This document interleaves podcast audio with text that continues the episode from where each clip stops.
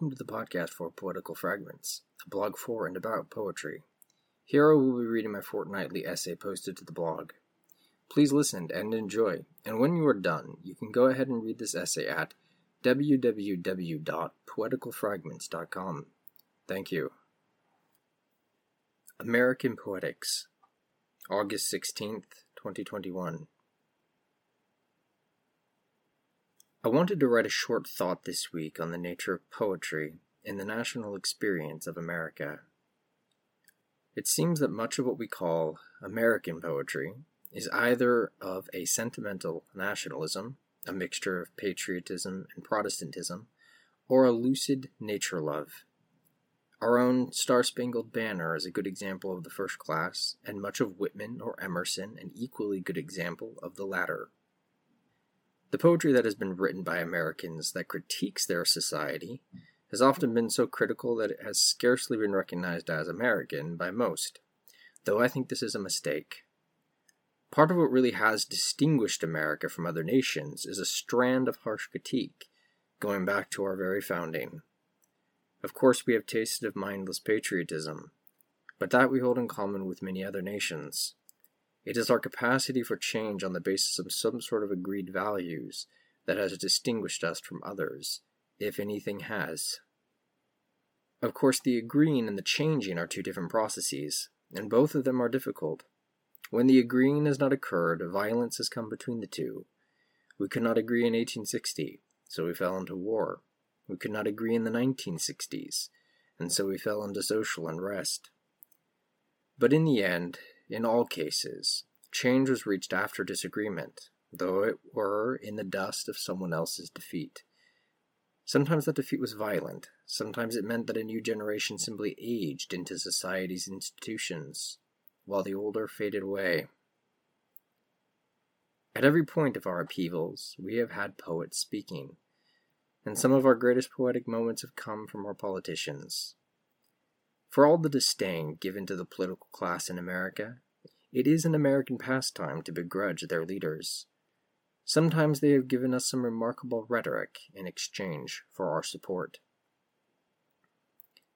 And it is this political rhetoric that I wish to dwell upon briefly, for it contains some of the most poetic parts of our past.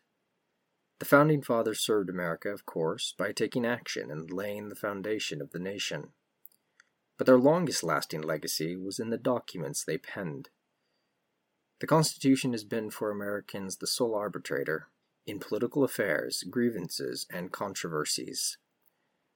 And the Declaration has been the poetic root of our principles and values from generation to generation.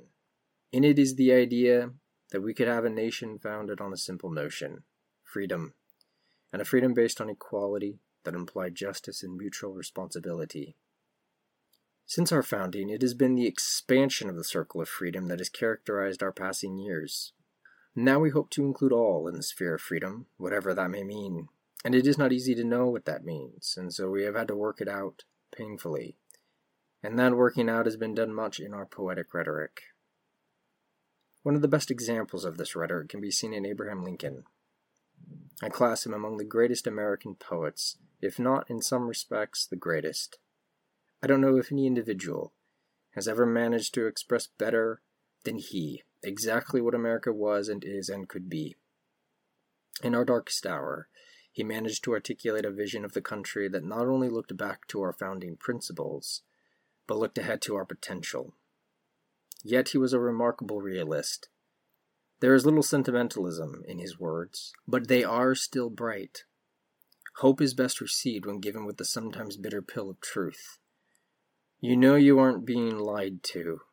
In other words, I trust his vision because it isn't saccharine, but it also isn't merely sour. It tastes like the world is a mix of ideals and disappointments, of sacrifice and success. Let me compare the words of two American poets, not to be unfair to one of them, and I will simply state what I prefer best. Here are some familiar lyrics. O beautiful, for glory tale of liberating strife, when valiantly for man's avail men lavished precious life. Compared to this rhetoric, that we here highly resolve that these dead shall not have died in vain, that this nation under God shall have a new birth of freedom, and that government of the people, by the people, for the people, shall not perish from the earth. The latter is, at least to me, a far superior expression, even poetically, of something like the same consideration. Go back and read carefully, though it is so familiar, the words of that short address. It almost perfectly contains our past, present, at that point, and future all in one.